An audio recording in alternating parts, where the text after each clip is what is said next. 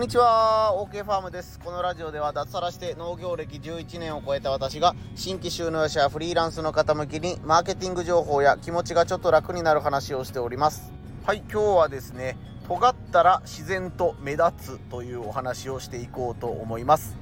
はい自分の商品とか PR をするときにねあの何が有効な手段かというのは、えー、人それぞれ考え方があったりとか業界によっていろいろ、なんていうんですかね、PR 方法が違ったりとかいうことはあるんですけども、規模の小さいね、会社とか事業主、まあましてや個人なんかがやるときは、尖るのが一番楽だというふうによく言われます。あの、専門的な言葉で言うと、ランチェスター戦略っていうね、えー、あの、少数の力をどうまとめて、えー、大きな敵の、えー、弱点をつっつけるかみたいなので、ランチェスター戦略っていう、えものがあったりします。まあちょっとランチェスター戦略はまあまた別の回で、え紹介したらというかね、本とかがまたあるんで、紹介できたらなと思うんですけども、私ですね、久しぶりに今日病院に来ております。若干の体調不良がありまして、まあ具体的なので言うと、まあ頭痛なんですけども、全然ね、あの、症状としては大したことはないんですけど、まあ、念のためみたいな感じで、えー、久々に仕事を早めに切り上げて、病院でね、この頭痛の、えー、まあ、要因というか、まあ、痛み止めをもらうっていう目的が半分でもあるんですけども、えー、病院を受診してきました。で、今日がちょうど木曜日なので、かかりつけのお医者さんがね、えっ、ー、と、受診じゃなかった。え、営業？なんて言うんだ。えー、お、お、お、お医者さんがお休みなので 休診か。ようやく言葉ができました。やっぱり若干頭が回っておりません。休診だったので、いつもとね、違う病院を、に行かないとね、行けなかったんですよね。で、その時に、まあ、自分の住んでいる街の近くで、あのね、Google 検索みたいなのとか、えー、Google マップみたいなので、ないかみたいな、えー、キーワードで調べてね、えー、ここ、今日来た病院をたまたま見つけたんですけども、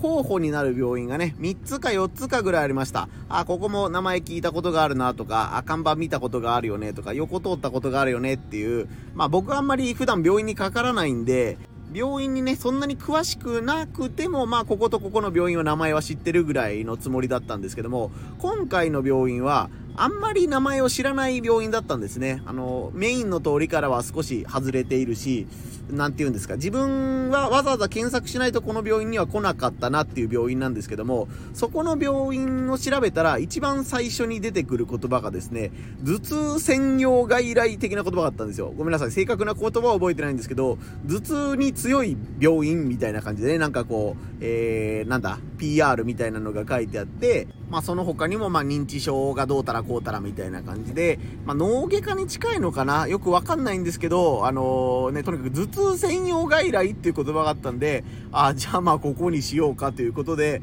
ほぼ即決で、えー、そこの予約の電話を入れたみたいな感じで、えー、無事診察が終了したという感じです。まあ、僕自身の症状は余談になるんですけども、まあ、まあ、もしかしたら熱中症みたいな、えー、ものが影響してるかもしれないし、なんか、ひどい、すごいひどい病気ですよっていう感じじゃなかったので、まあ、痛み止めをもらったのと、まあ、水分しっかりとってくださいねっていうことでした。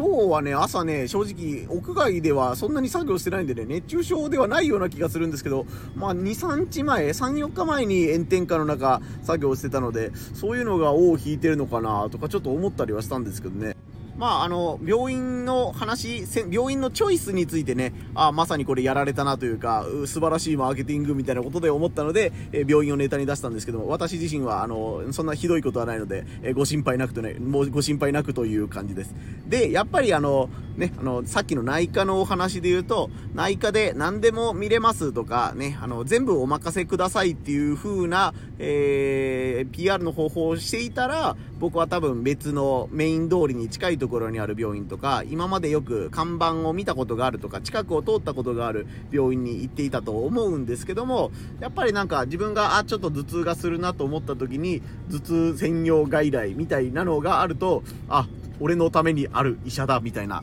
感じで、ここのお医者さんにしようということで、えー、思ったわけです。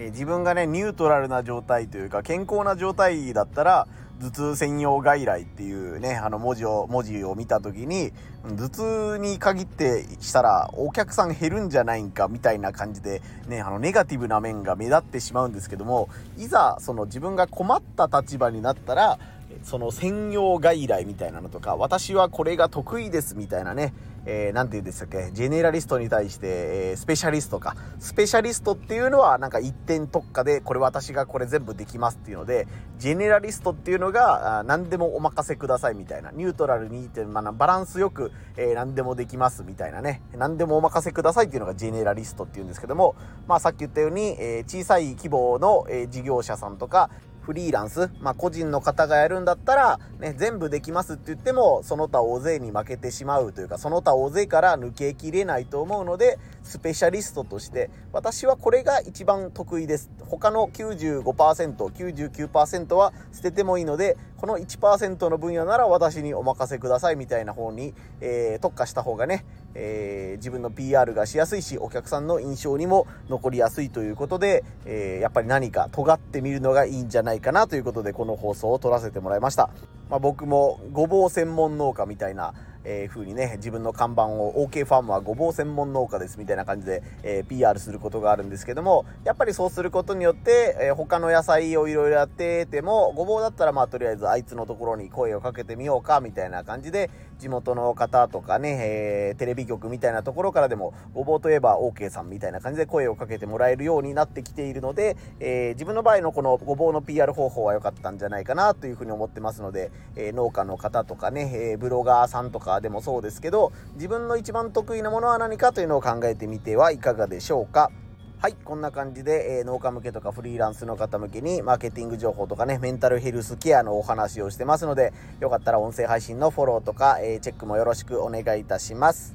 まあ、結論から言うと、まあ、熱中症の可能性が高い2日前3日前にすごい暑かった時の疲労がちょっと溜まってたんじゃないのかみたいな感じで言われたので、えー、今からしっかり水分と塩分をとって、えー、今日は一日安静にしておこうかなというふうに思っております。あの僕の場合はまあ全然まあ自分で歩いたりとかできるケースなんですけども熱中症ってほんまにひどくなって倒れたりしたら1週間とか2週間とかねもう病院で寝たきりというか入院しないといけないっていうケースもあったりするらしいので、えー、本当にねいきなり暑くなってきてるので皆さんもちょっとおかしいなと思ったら休憩するとか休むとか、えー、ね、水分取るとか、えー、対策をしながら、えー、取り組んでいってお仕事頑張ってもらえたらと思います。はい、最後までお聴きいただきありがとうございました。OK ファームでした。